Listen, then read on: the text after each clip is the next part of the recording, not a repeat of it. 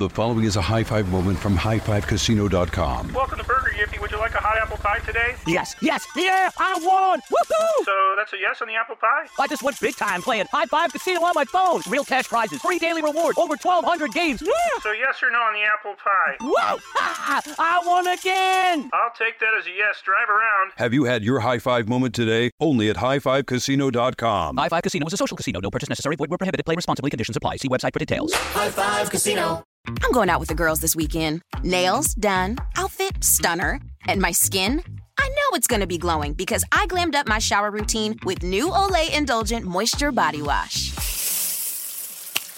It smells so luxurious and deeply moisturizes with its super rich, creamy lather that's bursting with vitamin B3 complex. So my skin glows and my confidence grows. Try new Olay Indulgent Moisture Body Wash for glowing skin in just 14 days.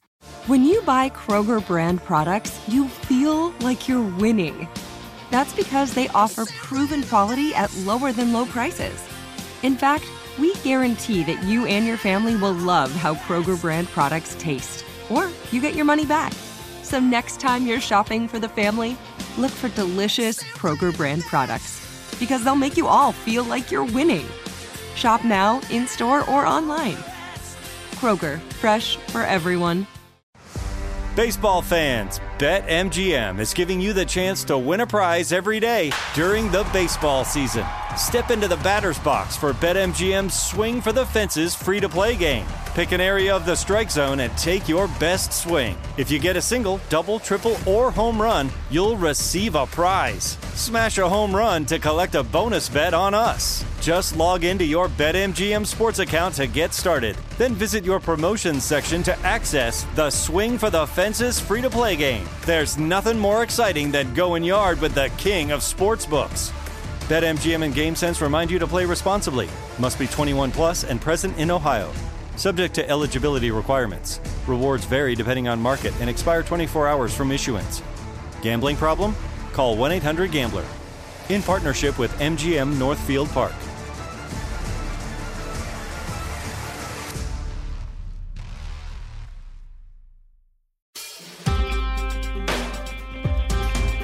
Welcome to the worst happenings here ever, bastards.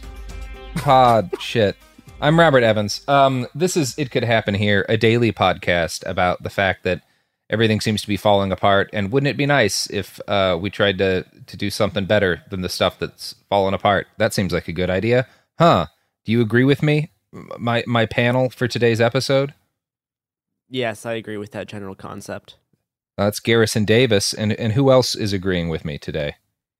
Is Uh, that- Christopher Wong is Is that Christopher Wong? mildly agreeing? mildly Yes. agreeing. Mildly agreeing. Wow. Well, that's extra disturbing because you you you you're in charge of of today's episode. So, in brief, when we did our first, so you know, if you're new to the show, come back, check out the first five episodes of the show. They're scripted, evergreen, kind of lay out a philosophy on uh the the crumbling of society and what to do next. But one of the questions we had is okay, it kind of seems like one of the only ways potentially forward uh, without just accepting that everything's going to keep falling apart is some sort of big general strike that forces action on you know things like uh, climate that are are we can't really wait on anymore. And of course, one of the big questions is, well, all right, you get a bunch of people to agree to strike. How do you agree what to do with the strike? How do you agree what like the terms are? You know, how do you how do you put together a list of demands? How do you get millions of people to agree to a list of demands and then fight the government in order to institute those demands? Um, and I don't know the answer to that question. Um, but there are some people uh, in the world right now who did a version of that uh, in Hong Kong. And today we're going to talk with someone who can talk to us about that process and hopefully kind of give us some insight both in how it, it worked and what didn't work over there. And that might inform us on uh, what, what we might do here someday in the future. Uh, if, you know, that, that'd be nice, maybe. Did I get it right, Chris? Yeah, yeah, this is yeah, that's good enough.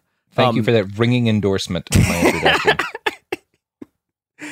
Yeah, so you know, okay, so so to to, to work more of this out, um, I've brought in JN, who is a writer, researcher, and organizer with the Lausan Collective. Um, he's currently based out of Los Angeles, and JN, okay, do do you want to talk a little bit about what Lausan is, and then also talk a bit about how, you know, for, for people who've sort of forgotten or weren't paying attention at the time, how the, the Hong Kong protest started? Yeah, sure. Uh, th- thanks for having me. Excited to be here and, and to talk about this kind of stuff because I've been wanting to kind of, you know, talk about this and discuss the way things have gone uh, with the protests for a while.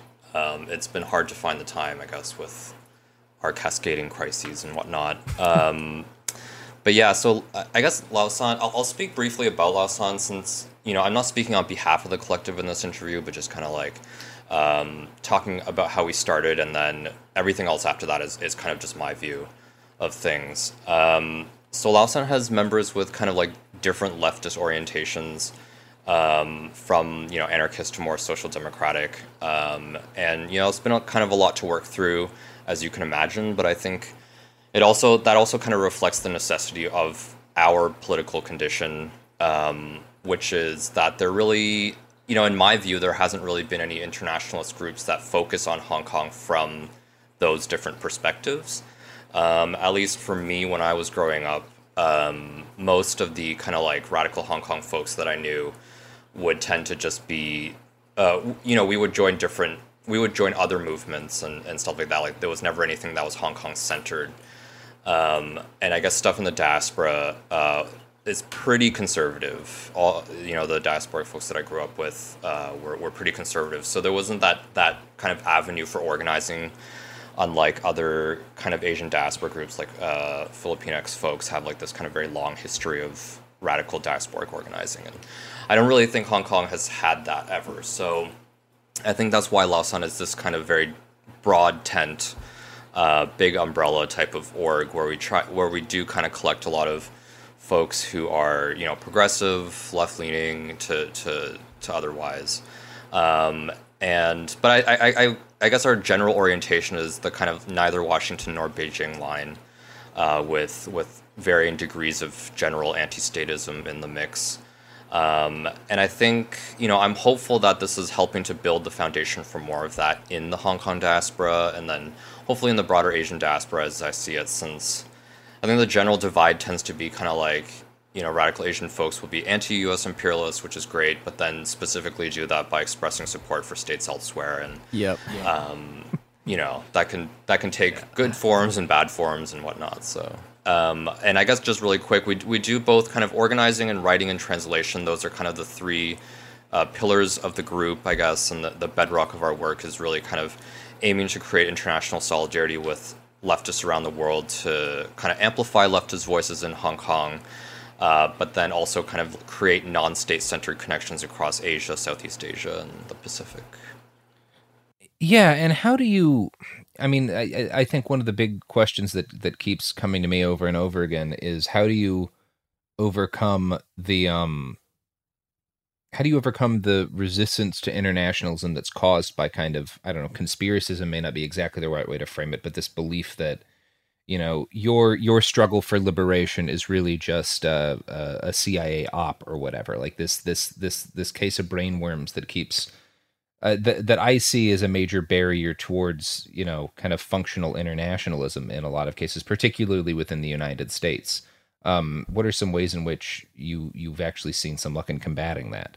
Yeah, I mean that's that's really the million dollar question I think, which is like you know I, I think if we had figured it out, it wouldn't be an issue. Unfor- yeah, and, and, unfortunately, it's growing. Right, the the problem's actually yeah. growing. So in many ways, it, from one view, you could say that it's we haven't been very successful in combating that. But I think in some you know some of the leading groups in that camp, you know, the campists, uh, I think are very well funded and they have very powerful connections. When you say campists, could you explain that term briefly? Because I don't think it's something, it's certainly not something we've talked about on the show. And I think a lot of our listeners probably wouldn't be familiar with that. Yeah, sure. I mean, uh, I, am sure Chris could speak much more about this. I feel like you have your expertise is, is kind of in explaining these uh, very kind of deep left uh, traditions and whatnot. But I guess my understanding is, is just very generally that campists will, um, you know, it's like the anti imperialism that um, sees the U.S. as the kind of number one uh, enemy, and everything kind of is is you know they're the primary contradiction, I guess, to use some Maoist terminology, um, and that everything must be subordinated to that to that cause of like being against the U.S. empire. Um, and usually that requires supporting what they see as, uh, you know, abbreviated as AES, actually existing socialism, uh, states that kind of use that, that are nominally socialist, nominally communist, um, and use all the kind of like imagery and trappings of that um, to kind of like hold, maintain that uh, political identity despite the kind of material reality of their politics and their economy and, and all that. So, um, yeah, I can talk more about that later, maybe. But I, I think one thing that I, have been chatting with a lot of my kind of like uh, radical Asian friends who are, you know, I, I am very kind of obviously against these campists because they are so virulently uh, against Hong Kong. But you know, other folks that I've talked to have have said, you know, they, they they really kind of understand that viewpoint in the sense that it's a very emotional attachment, right? It's like folks for you know folks let's let's say Vietnamese folks who uh, their families were refugees and uh, had to come to the U.S. Uh, because of the Vietnam War, for example, then you know when when you're the child of refugees and you're like, why the hell am I here in America? And then you start to kind of like learn about the history and background of what happened, then it makes sense that you would have this kind of very emotional attachment to uh, AES, these actually existing socialist states, um, and those histories and those those radical anti-imperial histories and whatnot. Despite the fact that, you know, clearly history has shown that they have either betrayed their own movements or gone down in defeat and and whatnot. Which you know, I think there's two ways to react to that. One is to kind of cl- continue to cling to the fantasy, and then one is to try and figure out what's next, right? It's like how can we either revive that or continue that in in the, the ways that make sense in this world, right? And so I think, you know, I guess to answer the initial question, I think it is a little bit easier to for especially for like young, newly radicalized Asian folks, it's a little bit easier to uh, maintain that fantasy, and then you know, I think the way that media, uh, you know, social media and online media has gone nowadays, it's like it's becoming distilled into ev- like the most simple and understandable like nuggets of that. So like infographics and stuff like that. So i feel like that entire ecosystem uh, tries to make it so that people do stay within that fantasy rather than trying to do the harder work of like how do we extrapolate this or how do we adapt this to our conditions now yeah and i think you know i can talk about this for a little like a brief amount, because I don't want to spend too much time. yeah, talking about these people, but you know, I, like I think like like one way to look at them is so so campism is a thing from from the Cold War, right? It's basically like okay, you pick you pick one of your like two maybe three camps. You count the online movement. It's like okay, you're either with the Soviets or with you're with the Americans, right? And you know, part part of what's happening here is it's like that that's a very easy way to look at the world. And this is this is why it's so easy to sort of like condense it into infographics, right? It's like there's two sides, one of them's good, one of them's bad but you know, this is like the the thing that's that's sort of the problem here is that the Cold War is over. Like it's it's done. It's it's it's gone. Right. The communist countries are gone. None of this stuff. None of this stuff exists anymore. And so, you know, and, it's it's very easy, particularly particularly for for the diaspora to sort of get stuck suck like back into this politics where well oh, okay well, well no no no hold on there's a new Cold War. The Cold War is happening again. It's all the same stuff and you can just sort of like tack all the same symbols back on. But you know it leads you to down these paths where you know and this is like, like something JN I think has, has dealt with a lot which is like you know when when when the protests start happening in Hong Kong all these people are like oh this is all the CIA and it's like not at all. It's you know it's, it's sort of yeah so it's they, they they they they come to see this world in a way that's sort of purely conspiratorial and purely sort of based in this old Cold War stuff that just doesn't exist anymore. Yeah, I think part of the problem is that there's been this consistent failure, and this isn't even really a left or right issue. This is like an, a, a, a, a, a culture issue in, in kind of how to refer to places that are outside of the U.S. or sort of you know in the, the old days the the USSR's influence bloc. Like you have terms like third world and now global south, and all of them are really um bad bad, bad terms yep. for kind of, and i'm i'm we're, we're going to try to have joey Ayoub on soon but I, have come to like the term the periphery to refer to those states that are kind of outside of or at least kind of mingling influences from those you know the major power blocs um and I, I but it's it is um it, it I think has led to this that kind of binary thinking kind of the the failure to I think the complexity of the actual global geopolitical situation leads to a failure leads to kind of a rejection of that complexity in which everything boils down to either pro or anti um, uh, socialism or whatever on a lot of people's heads. And I, I don't think that is a particularly good framework for making good decisions. Yeah, absolutely. And yeah, that, that piece by Joey is really amazing. Um, yeah.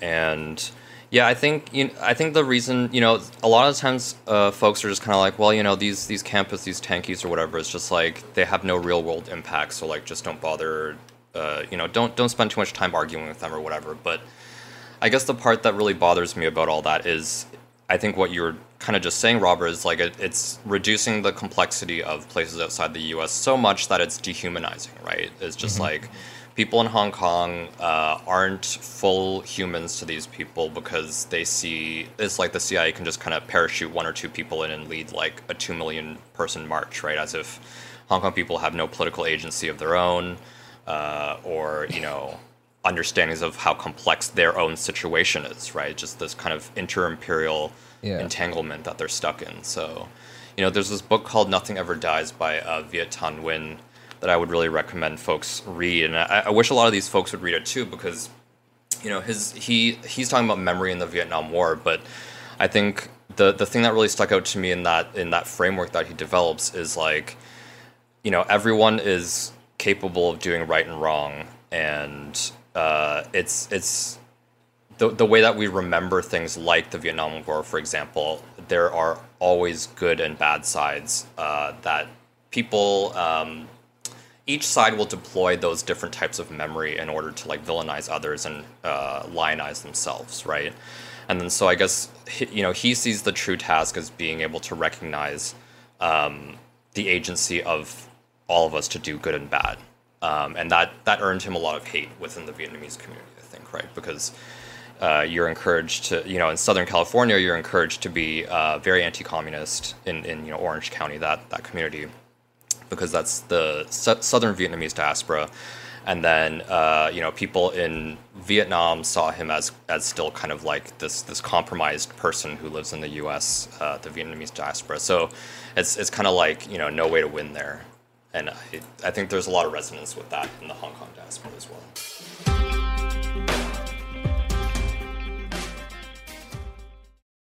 High Five Casino. High Five Casino is a social casino with real prizes and big Vegas hits at highfivecasino.com. The hottest games right from Vegas, and all winnings go straight to your bank account. Hundreds of exclusive games, free daily rewards, and come back to get free coins every four hours. Only at highfivecasino.com. High Five Casino is a social casino. No purchase necessary. Void where prohibited. Play responsibly. Terms and conditions apply. See website for details at high the number five casino.com. High Five Casino. Glow with your best skin. Be confident in your skin. Be brave in your skin. With Olay's new Indulgent Moisture Body Wash, cover your skin in layers of rich moisturizers and vitamin B3 complex, transforming your skin from dry and dull to moisturized and smooth in just 14 days. Feel the best in your skin and glow with confidence all pride. Olay Body is a proud sponsor and supporter of iHeartRadio and P&G's Can't Cancel Pride, raising funds and support for the LGBTQ plus community. Olay Body wants you to feel empowered to live with confidence in your own skin, not just all month, but all year long. And when you feel the best in your skin, you can do anything. So this Pride, glow with confidence with the help of Olay Body. Check out Olay's new Indulgent Moisture Body Wash online or at your favorite retailer. Happy Pride! Happy Pride from Tomboy X. We just dropped our Pride 24 collection. Queer founded, queer run, and creating size and gender inclusive underwear, swimwear, and loungewear for all bodies so you feel comfortable in your own skin. Visit tomboyx.com to shop.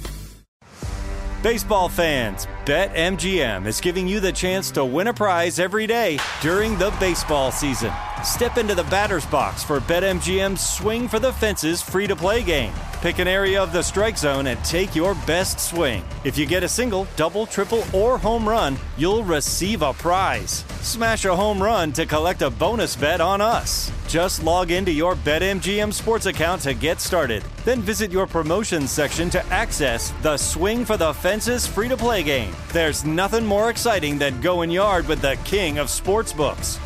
BetMGM and GameSense remind you to play responsibly. Must be 21 plus and present in Ohio. Subject to eligibility requirements. Rewards vary depending on market and expire 24 hours from issuance. Gambling problem? Call 1 800 Gambler. In partnership with MGM Northfield Park.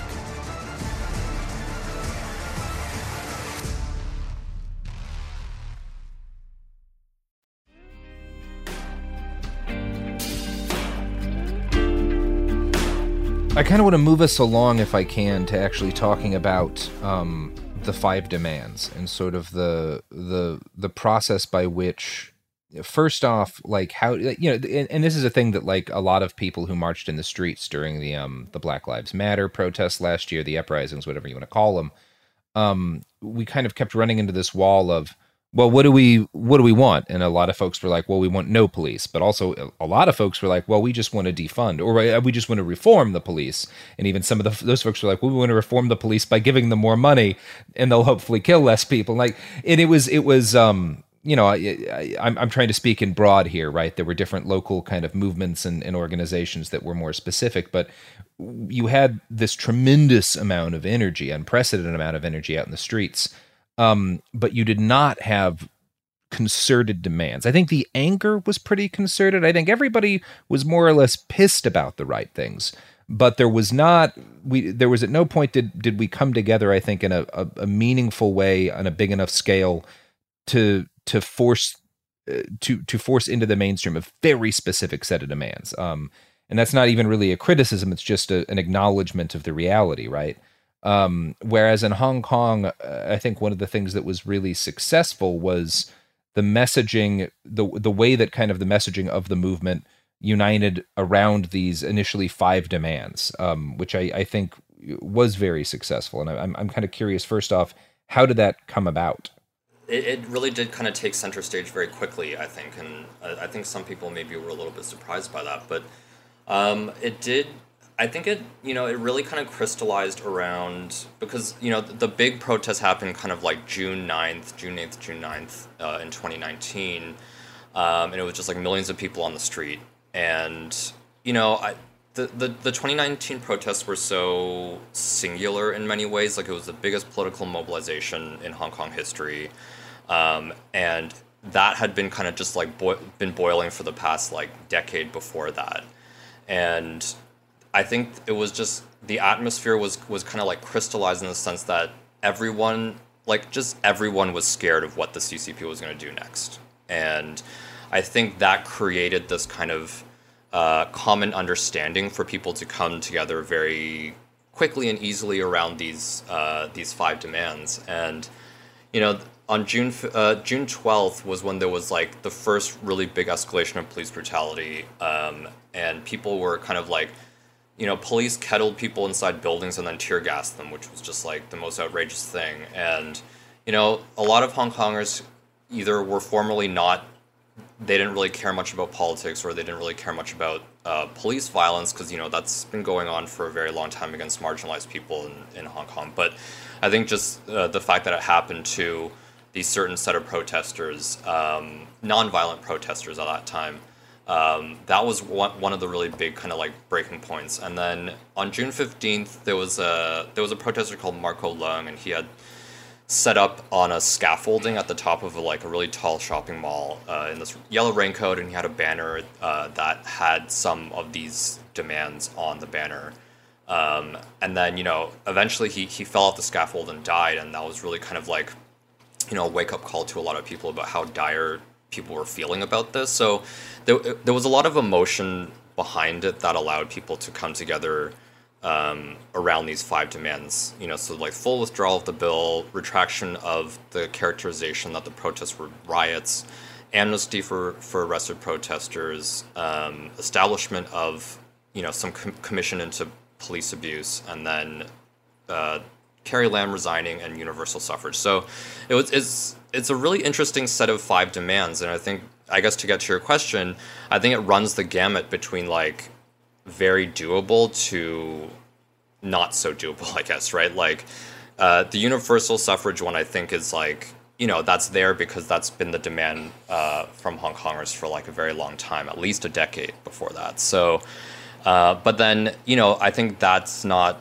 I, I don't think anyone ever really thought that was gonna happen. The government was never going to concede to that, but uh, you know the very first demand, full withdrawal of the bill, was very doable, and it did end up happening uh, very soon after the death of Mark Leung, right? So. Um, I don't know. I don't know if that helps answer the question a little bit. Is just like the five demands uh, were were very pragmatic in some ways, but then also aspirational in other ways, and that uh, that gave a lot of different people different avenues to like come into it. And there was like, as I understand, there was like an app, right? Like, can we talk a little bit more about like the the kind of methods by which? I mean, it, was that more for um actually voting on actions, or was that one of the ways in which demands were kind of uh, arrived at as well. Yeah, so there's, uh, it wasn't. Uh, I mean, it was Telegram. A lot of people use Telegram yeah. groups, yeah. but um, you know, LIHKG, which is like a, a, really popular internet forum. I, I, guess kind of the equivalent is is something like Reddit.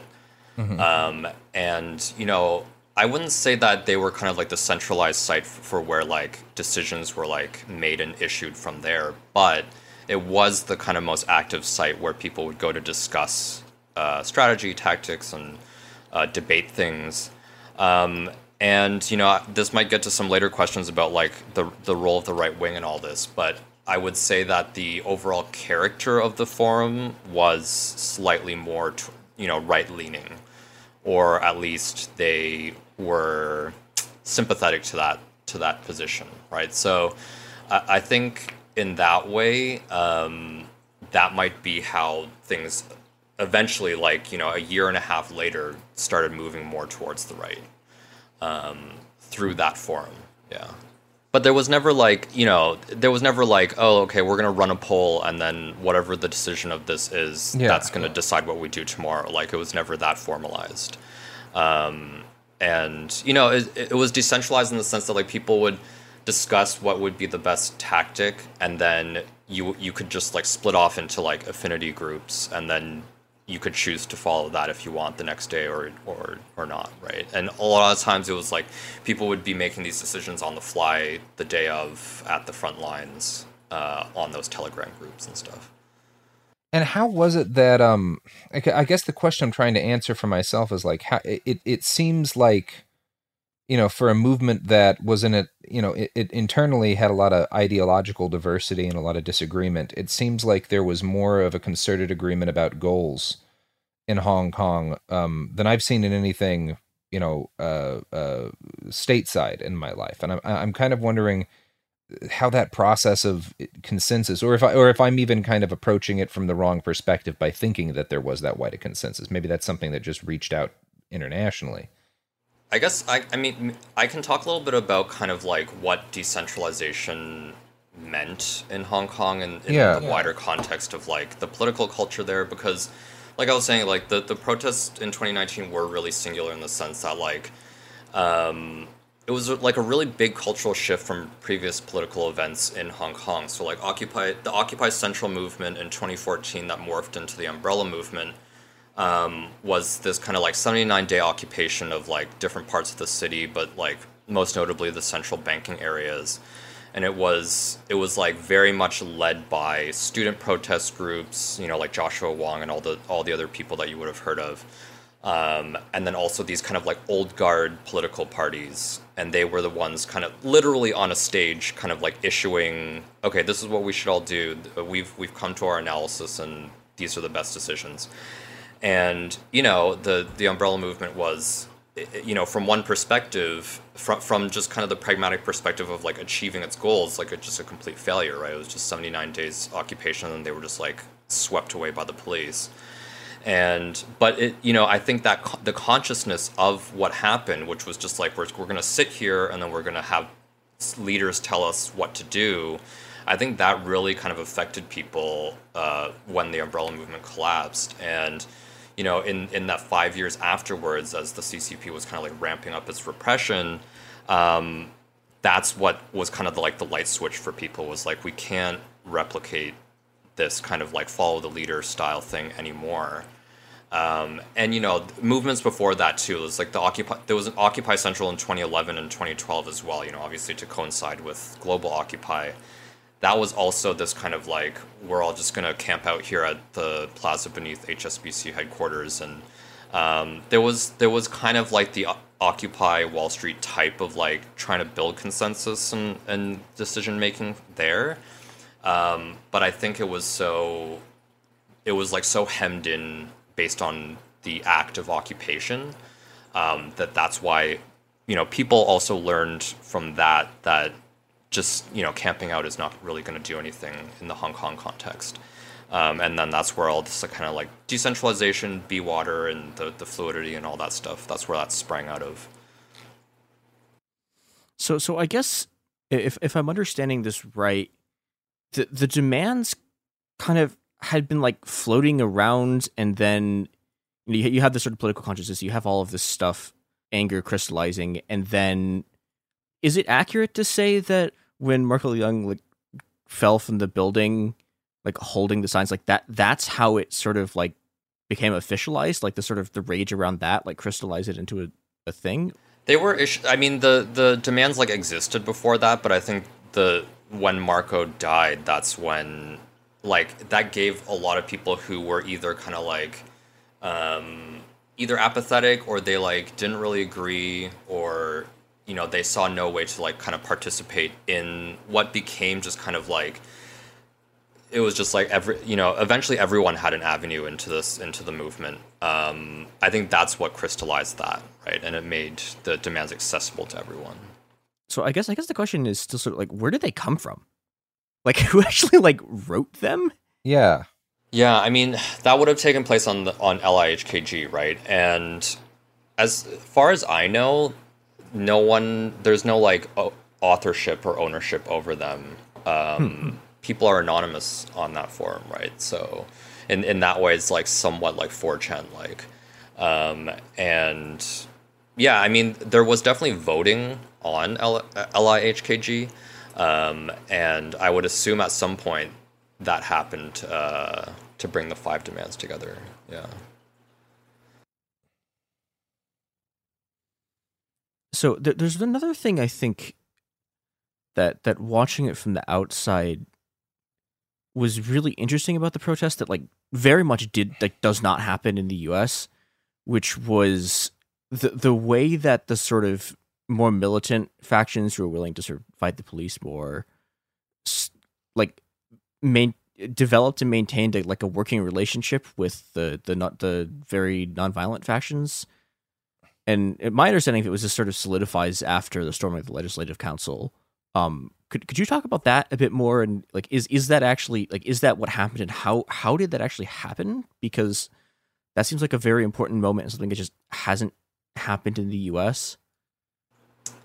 Yeah, I think it's. I mean, the way that that happened, I think, was just so. Um, like there were so many factors um, that enabled that to happen because, yeah, for the longest time, like in those previous movements, especially the umbrella, um, the umbrella movement, and then in 2016 there was something called the fishball riots, which was like.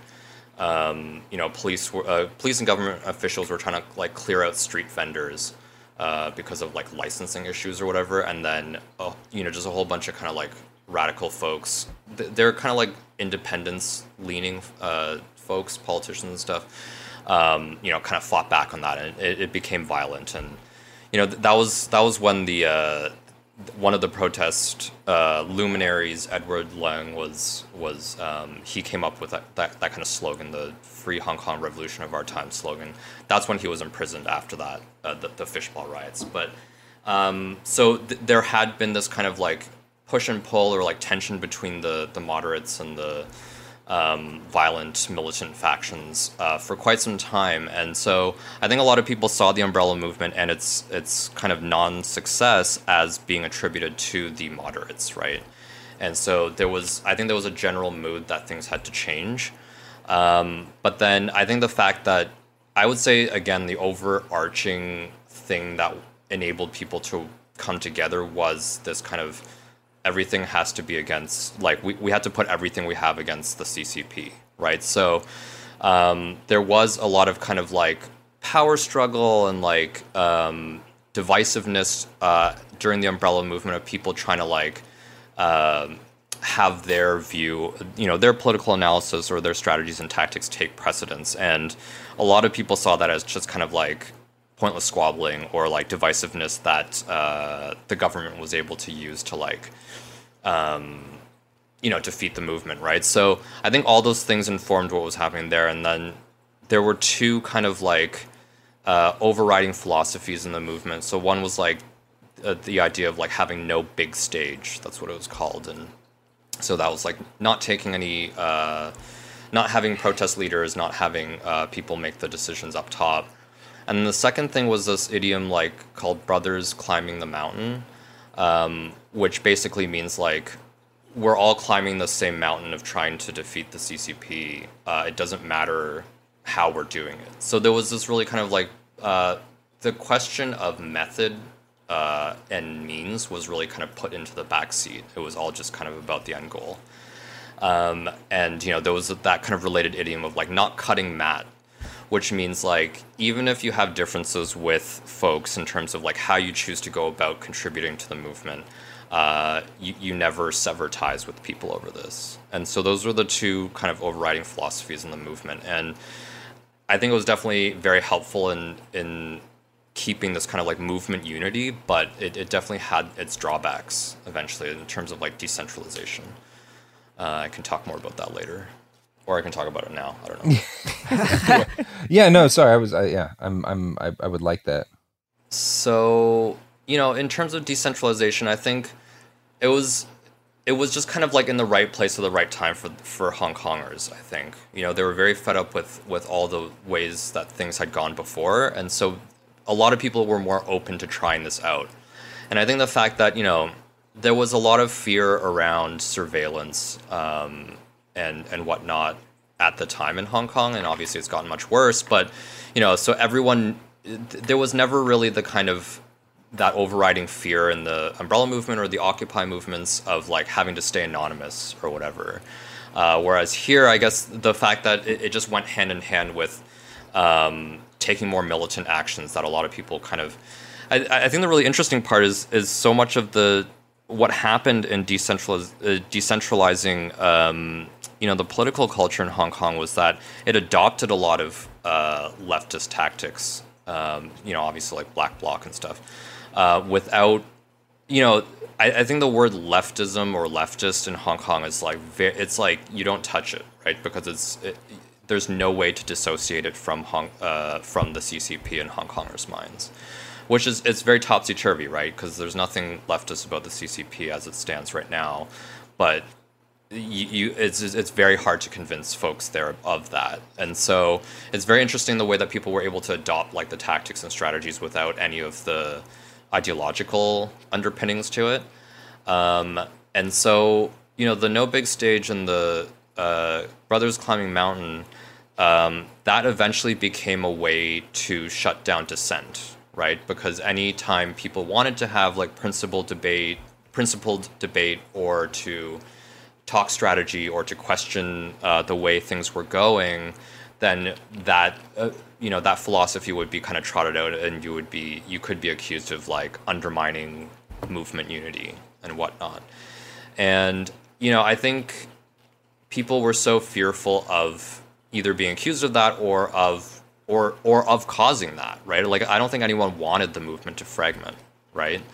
But um, people were so averse to doing that that those two philosophies really became a way to silence um, any other thing other than what was dominant uh, in the movement, and that eventually became, you know, the exclusionary, xenophobic, like pro-Trump thing.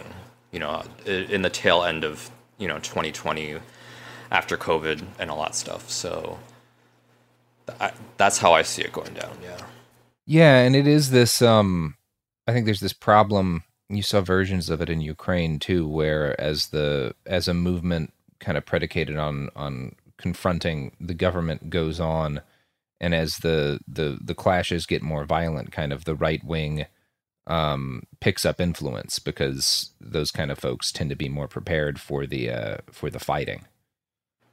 Yeah, exactly. And I mean, there's never been any kind of like I don't know. There, there's no kind of conclusiveness about the ideology of the frontliners, like the more militant folks. Mm-hmm. Um, but I think there's there's kind of a general sense that uh, a lot of the frontliners were um, a little bit, if, if not right wing, then they were more sympathetic to the to that, right? Because if they were fired up enough to like, you know, do that kind of street fighting, then likely their their view of China is like, you know, along the more kind of xenophobic and uh, nativist uh, wavelength. One of the struggles, I think, is that um, you know, for the kind for the goals as they were uh, kind of elucidated of the Hong Kong movement that could have worked, but it also like, you know, that that would have eventually provided a problem when it came to the whole figuring out uh, what to do next thing, right? Like, there's only there's there's kind of a limited extent to which those tendencies can potentially coexist, um, and it does it is one of those things you have to think about, like if you happen to get a broad movement, you know, what like again looking at Ukraine um, there were there's been this kind of very awkward compromise with the far right, which is a minority party, but like that compromise has led to some very ugly things happening over there, including like the arming of a of a kind of a militant neo-Nazi movement, which is like yeah, and I I don't know like it, when you're there in the moment and you're just trying to deal with the state. Um, I don't know how you entirely avoid that, right? Because you need frontliners, and if some of those folks believe fucked up shit, but they're going up against the cops. Like, what are you going to do? Exactly. And I mean, I guess it's I don't think it's any small coincidence that, you know, those those kind of like fascist Ukrainian people showed up at the Hong Kong protests, right? Mm-hmm. Um, and you know, I think a lot of the the frontliners who like took photos with them and stuff had no idea who the hell they were, right? They're just like, hey, like, I think the the overriding sentiment was like anyone who's who's going to like show us support is that's good for us because we want this kind of global visibility to put pressure on China. That sure, was just sure. ba- how basic it was and very understandable. And you know, so obviously those images were trotted out all over, uh, you know, Twitter and stuff to show, okay, well, Hong Kongers are fascists and, and whatnot. But yeah, I think it's it's much more complex. Like you were saying, it's just like when when you're there, what do you do? It's like you're not going to uh, stop frontliners while they're fighting the cops to like have principled debate, right? And at some point it's just like when is that going to happen and i think the lihkg as a as an internet forum i think um, in some ways it, it, it, could make that very possible but in other ways i think it makes it much more difficult right because you're you're having these discussions with anonymous people who don't you know obviously if you're anonymous on a forum it, it kind of like gets rid of so many uh, boundaries of like accountability and um, how you would treat each other with respect in a debate uh, about your shared goals and stuff, right? So, you know, I, I think decentralization was very important to Hong Kong in that moment, but I think the right wing folks, you know, who are a very small minority, I think they were able to instrumentalize those two philosophies very well and manipulate it very well to like position themselves as like the true inheritors of the movement by you know forcing through this idea that they were the ones that were protecting these kind of like secret principles of like unity movement unity and uh, no splitting and, and all that stuff right and you know i think uh, what i've heard from from leftist folks over there is that you know obviously the left is very marginalized in hong kong but what i've heard from leftist folks is that just like no one had the means either the means or, or the heart to fight back against that because I think the conditions just weren't right. You know, the people were living in such like everyone felt like they were steeped in this daily kind of like extremity that mm-hmm. everything was just like crisis mode. Um, and to ask people to slow down or to like take non-extreme measures became extremely difficult. Um, and I can totally understand that. Yeah. Yeah, I mean that's something. Um, I mean that's something we've seen in Portland too. Just this, um, not with the right wing so much because there obviously has never been really any collaboration between right and left in the but but but with this kind of um, if what you're suggesting isn't more extreme than what's been done before, um, then then why would we listen to it? You know, this um, which is I think a product of trauma as much as anything else. And I don't know, like that I think is one of the things you have to solve if you're actually going to like win. Um, which obviously, you know, winning is a separate matter altogether. Like we've got, I think there's a lot of lessons in what happened in Hong Kong. Um, and one of those lessons is that uh, it's pretty easy for the state to win. Yeah, and I, I forgot to mention this before when we were talking about the five demands, but I guess just just to jump back really quickly, I mean there was that there was a sixth demand, right? And Yep. um, you know that uh, that cropped up around October second when like a cop shot a teenager with a with a live round, and you know it cropped up for obvious reasons because of that. Um, in in protest chants all over the place, but that never crystallized into like a quote unquote official thing, right? Because I Mhm. think there was still that kind of barrier to the idea of police abolition uh, for a lot of folks, I guess, and because it's the it's the first time you know th- this is the only, or I guess this is the time in Hong Kong where the most people have had the most anti-police sentiment in its history, right? Yeah. Um, like seventy percent of people kind of like disapprove of uh, you know how the police conducted themselves or whatever during the protests. So um, it's I think it's a start. I think it's a good place for to like plant the seeds of abolition. But I think that that kind of shows the dynamics of like what became official and then what became what couldn't become official in terms of those demands. Um, and I, you know, because I'm I'm assuming on LIHKG, uh, it, it's like a closed forum, so you can't you can't join and discuss if you don't have like a university address or whatever. So that's why I wasn't on there, a Hong Kong university address. Um, uh, there there was tons of debate there about you know this idea of police abolition, but I think it eventually also it, this is kind of a similar thing between the abolish the police or defund the police debate here, which is like a lot of people saw the sixth demand as reform, like we need to just like fire every single cop uh, and then rehire like the entire uh, force, right? And they thought we just need to clean house. Uh, it's like the bad apples thing, right?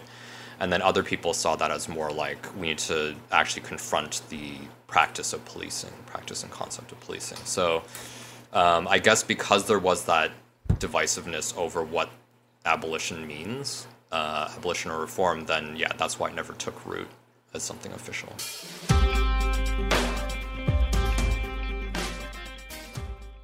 The following is a high five moment from highfivecasino.com. I won! Yahoo! Private, put down your phone. This is the Army. Sarge, High Five Casino is a social casino. It's on your phone, goes wherever you go. I win free spins, cash, prizes, free daily rewards, over 1,200 games. I won again! Platoon, present cell phone. High five. High five. Casino. Casino. Win at High Five Casino. High Five Casino is a social casino. No purchase necessary. Void where prohibited. Play responsibly. Conditions apply. See website for details. High Five Casino.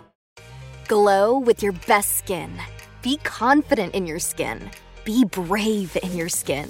With Olay's new Indulgent Moisture Body Wash, cover your skin in layers of rich moisturizers and vitamin B3 complex, transforming your skin from dry and dull to moisturized and smooth in just 14 days. Feel the best in your skin and glow with confidence all pride. Olay Body is a proud sponsor and supporter of iHeartRadio and P&G's Can't Cancel Pride, raising funds and support for the LGBTQ plus community.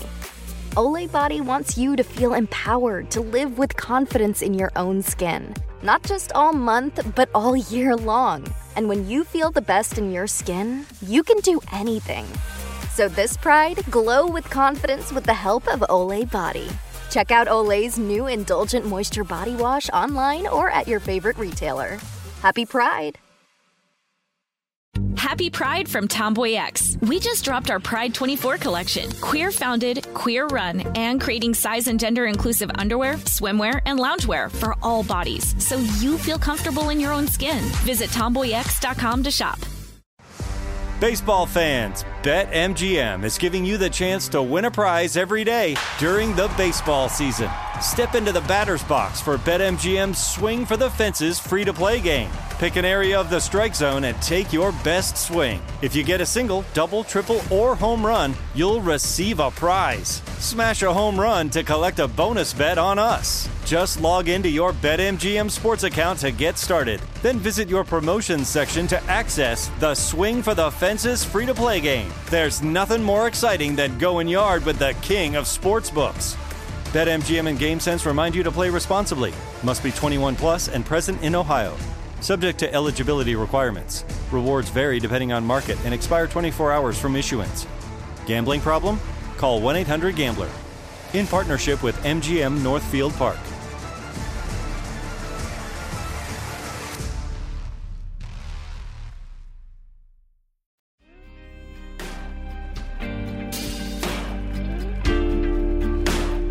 I, guess there there is one thing, which is that you know we, we saw some of this like spread to the U.S., but the the way that I guess could you talk a bit about how the sort of like the how the like street fighting tactics spread? Because I know, I mean, but both both how they were developed inside the movement, and then you know, because like like after that, I mean, I, I remember there were these protests in Indonesia in 2019, and like those people were also you know they they they were doing the like water stuff and that like formula sort of spread really quickly but i mean because I, I know also that like there there was I, I saw some of these like they had these like really detailed infographics on like uh like you know this is this is how you form people in a line this is everyone's roles this is what equipment you need. So how, how did that stuff like appear? And was it just spreading on telegram or? Yeah i think um and I think that's one of the ways. I, I guess this kind of connects actually to the very first question, was which is like, how do we confront or like try and deal with this the campists? Which is like, I, one of the ways we tried to approach it through Lausan was just kind of like this exchange of tactics. Actually, is something that we can share transnationally, um, because obviously states are collaborating in terms of exchanging strategies and weapons and uh, munitions and all that stuff. So we should be kind of collaborating in the same way and I think that's something that Hong Kong had to offer the world. Um, in terms of how that actually happened, um, it's kind of interesting, right? Because I was saying earlier how I feel like a lot of the protesters adopted Black Bloc without uh, adopting any of the ideology. Um, and then maybe it was, I think that seeing that similarity for a lot of folks online, like I think it was, it was all like viral videos, right? Um, that people would just encounter on their timelines without any real context of like what the hell was happening in Hong Kong uh, you know, seeing seeing like clearly young young kids like putting out tear gas canisters with uh, pylons and, and, water and stuff is just like that's something immediately that you learn within 30 seconds that you don't have to like i don't agree with their aims or i don't agree with any of that. And um, you know using the umbrellas to block out security cameras and, and all that st- and, and tear gas and stuff is just like these things are so portable visually and uh, like we were saying before in terms of infographics where there's drawbacks to that i think it's like the 30 second clip on like tiktok or, or twitter or whatever happens to be is like that is the the flip side of how social media is actually fucking amazing right? Because it's just like you're getting this instant kind of political education and also like street fighting uh, education um, just like that. And without without actually seeking it out right? Because i think that's the key part um, people who might be predisposed to being against what Hong Kong is trying to do or, or what they stand for and that type of thing, um, you know, falsely or, or otherwise, um, might just that that might just like be retweeted onto their timeline, and I think that's that's the kind of beautiful thing about Twitter that I really love. Um, and I, I'm pretty sure that's how it spread. I don't, uh, you know, Lausan tried to put on these these formal exchanges where we would talk more about that. Um, but I, I'm pretty sure that it all it was mostly all just viral. Yeah. Yeah. Even, I, ma- even mainstream media was picking that stuff up and show, sharing those videos because they mm-hmm. want the clicks and they want the yeah. yeah, I, th- I think you're really hitting on something there with the spread of visual information because that's, that's something we definitely saw last year in the states. Is a lot of people who were newer to protesting picking up on the visual cues that they saw from Hong Kong coverage and trying to replicate it. Um, and for a, a lot of the time it didn't actually work out that well. Like like remember like the first few weeks in Portland, we would see people like carrying around pylons but not knowing know what not really knowing what to do with them just because they saw people do this before online. And then after a while we started to see them slowly figure out how to actually extinguish tear gas canisters same thing with like leaf blowers and stuff. We see like they first use the rhetoric they first use kind of the aesthetics and then slowly they learn the actual practical skills. Because um, you can't just learn something by watching it you have to also kind of do it. I mean you it's it's it's trickier you, you sometimes can but you generally kind of have to practice the skill as well. We saw that a lot. And one thing that people never really learned how to do well, but they kept the rhetoric of it, is the whole like be water thing. That's something that no one really figured out, at least here in Portland. It like it, it, it would get chanted a lot. People would say it, but like it didn't actually do you weren't actually doing anything. Um and I think that is kind of like that is kind of the flip side of having something so reliant on like infographics and just like viral footage is that you'll think you're prepared for something because you've seen it and then when you're actually doing the thing you're like oh this is actually very different than sitting in my bed scrolling through twitter. Uh, this is like it's a whole it's a whole different thing. Um, but still it's in, it's still like incredibly useful right? To, to have to have that base knowledge in the first place is very useful. But it, you have to remember like you you can't just think that you can watch it and then go do it immediately and I was wondering, like, if, from from your perspective, when you saw stuff happening in the states uh, last year, and we saw a lot of, you know, like a lot of like aesthetic mirrors of the Hong Kong protests, were there anything? Was there anything that you think people really succeeded in, uh, or was there stuff that you think people kind of tried to replicate but kind of failed at? I mean, that's a really good point, and I think that kind of gets to what Chris was asking as well in terms of just like I feel like there had to be also the the strategic exchange to to match the visual exchange in, in terms of just like yeah, actually knowing how to get into formation. Because it's just like um, yeah like the with the putting up the tear gas with the pylons it's just like you actually had to have like three or four dedicated people. Like one person to hold a pylon one person to have the water one person to like you know all these different things that really do need to be coordinated and then also like you said uh, practiced uh, before you can get it right. And um, I don't know. I mean, there. I, I think just so many of the tactics, like you know, stopping tear gas with umbrellas is not super effective, right? Because it's just like first of all, the the rounds are extremely, you know, they move very fast and they're very hot, and then there it's also not going to actually shield very much from you, right? So. Um, I think visually it was very striking, and it it's very helpful in terms of surveillance. Um, but that was something that happened in Hong Kong and also happened over here that I saw that I was just like, um, that's not super useful. um, but I think I, I, have been encouraging people to to bring those out more still umbrellas and stuff because I've heard in Toronto at least that the cops are like using surveillance drones. Yeah, um, umbrellas mm-hmm. are, are great against cameras and th- they do have a lot of advantages compared to hard shields in a lot of situations. But of course, when you're facing like heavy munition fire, then they're they're not as useful.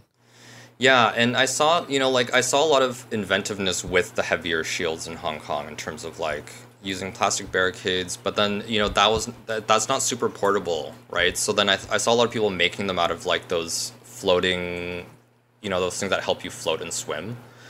Um, because they're super light, but then they also uh, reflect uh, tear gas very well, the canisters. Huh. So um, I didn't see so much of that in the US. I saw people use more like big wooden boards and like, you know, uh, I don't know, street signs and stuff like that. And um, so that was maybe that's just a difference in terms of like what material is available to you and stuff. But um, I think the the emphasis on mobility was a lot more in Hong Kong rather than the US, where it was just like the actual emphasis was on luring police to a location and then being able to quickly run away so that they're stretched so thin, right? Like that was the that was the be water tactic. But yeah, the the states did not do that at all. You know, well, I I, I would say like okay, I, I don't think the people who like said be water did that at all.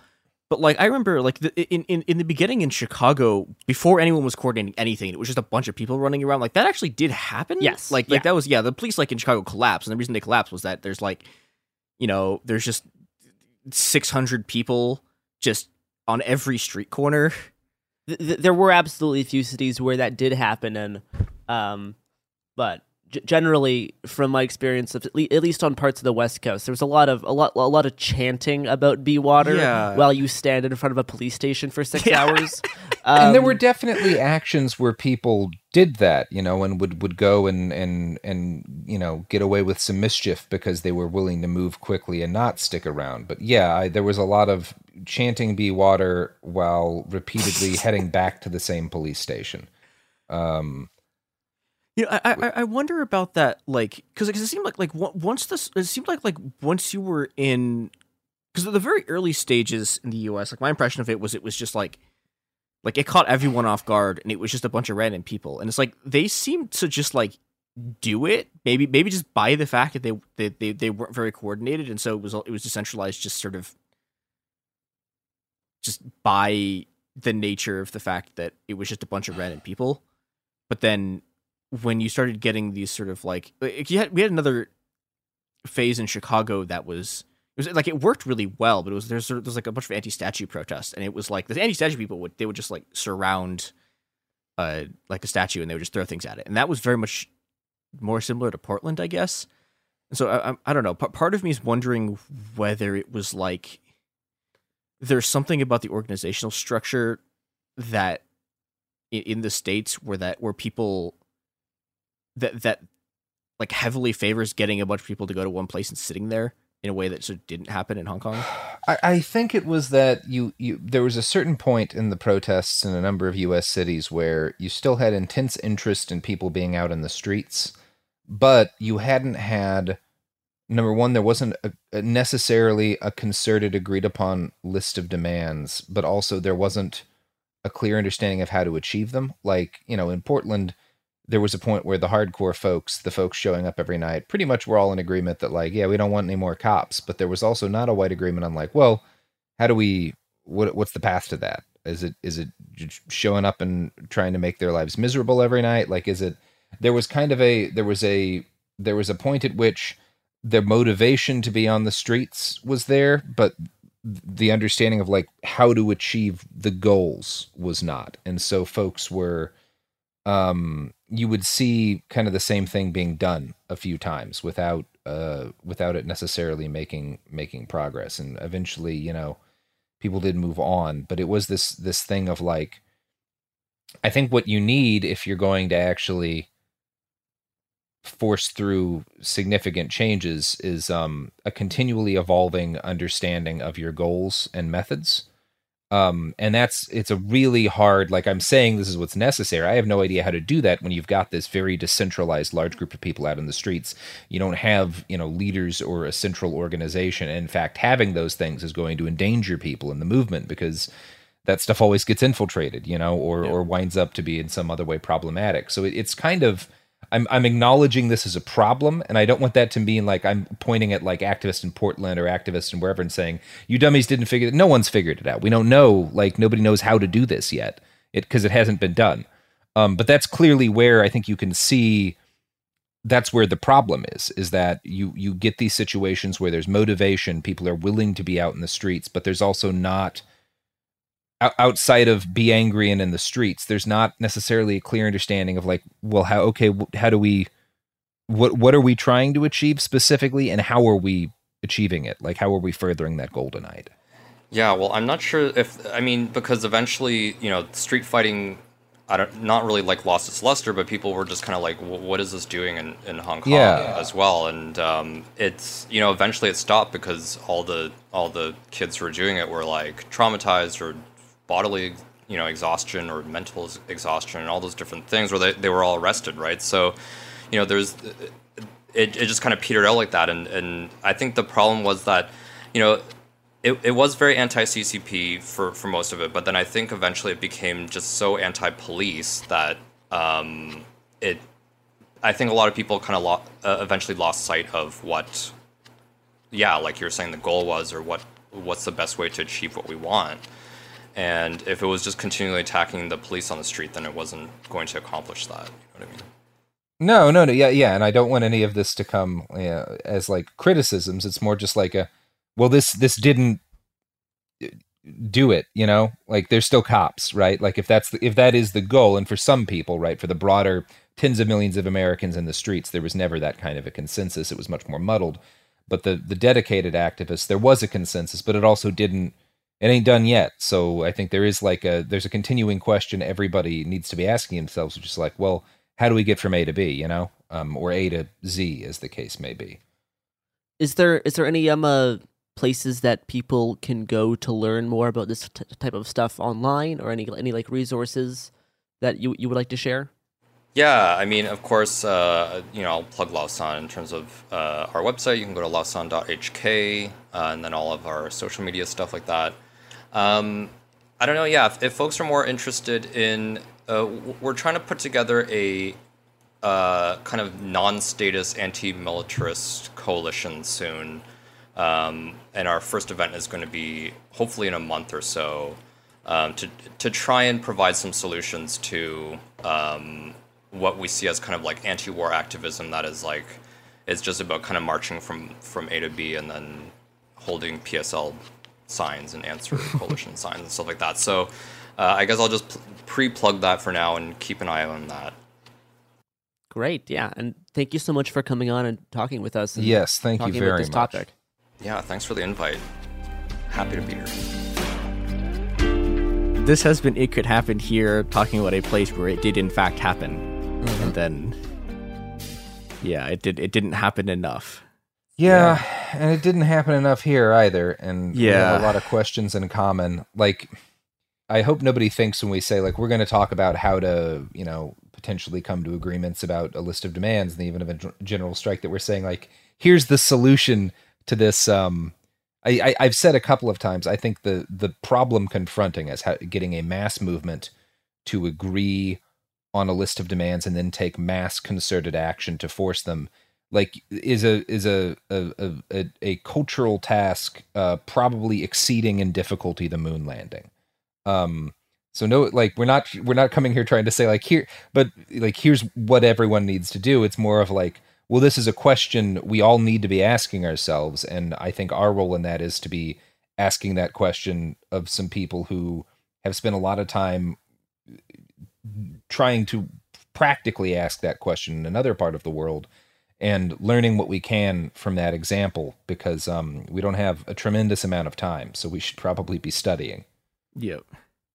You can find us on Twitter at Happen Here Pod and Cool Zone Media. You can listen to other episodes of It Could Happen Here um, five days a week, Monday through Friday, on this feed and other podcasts. You know where to find them. Behind the Bastards, Worst Year Ever, that kind of stuff.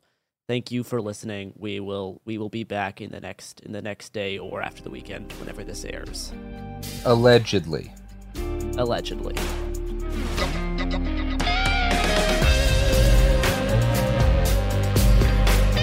It Could Happen Here is a production of Cool Zone Media. For more podcasts from Cool Zone Media, visit our website, coolzonemedia.com, or check us out on the iHeartRadio app, Apple Podcasts, or wherever you listen to podcasts. You can find sources for It Could Happen Here updated monthly at coolzonemedia.com slash sources. Thanks for listening. The following is a high five moment from highfivecasino.com. I won! Yahoo! Private, put down your phone. This is the Army. Sarge, High Five Casino is a social casino. It's on your phone, goes wherever you go. I win free spins, cash, prizes, free daily rewards, over 1,200 games. I won again. Platoon, present cell phone. High five. High five. Casino. Casino. Win at High Five Casino. High Five Casino is a social casino. No purchase necessary. Void where prohibited. Play responsibly. Conditions apply. See website for details. High Five Casino. Happy Pride from Tomboy X. We just dropped our Pride 24 collection. Queer founded, queer run, and creating size and gender inclusive underwear, swimwear, and loungewear for all bodies so you feel comfortable in your own skin. Visit tomboyx.com to shop.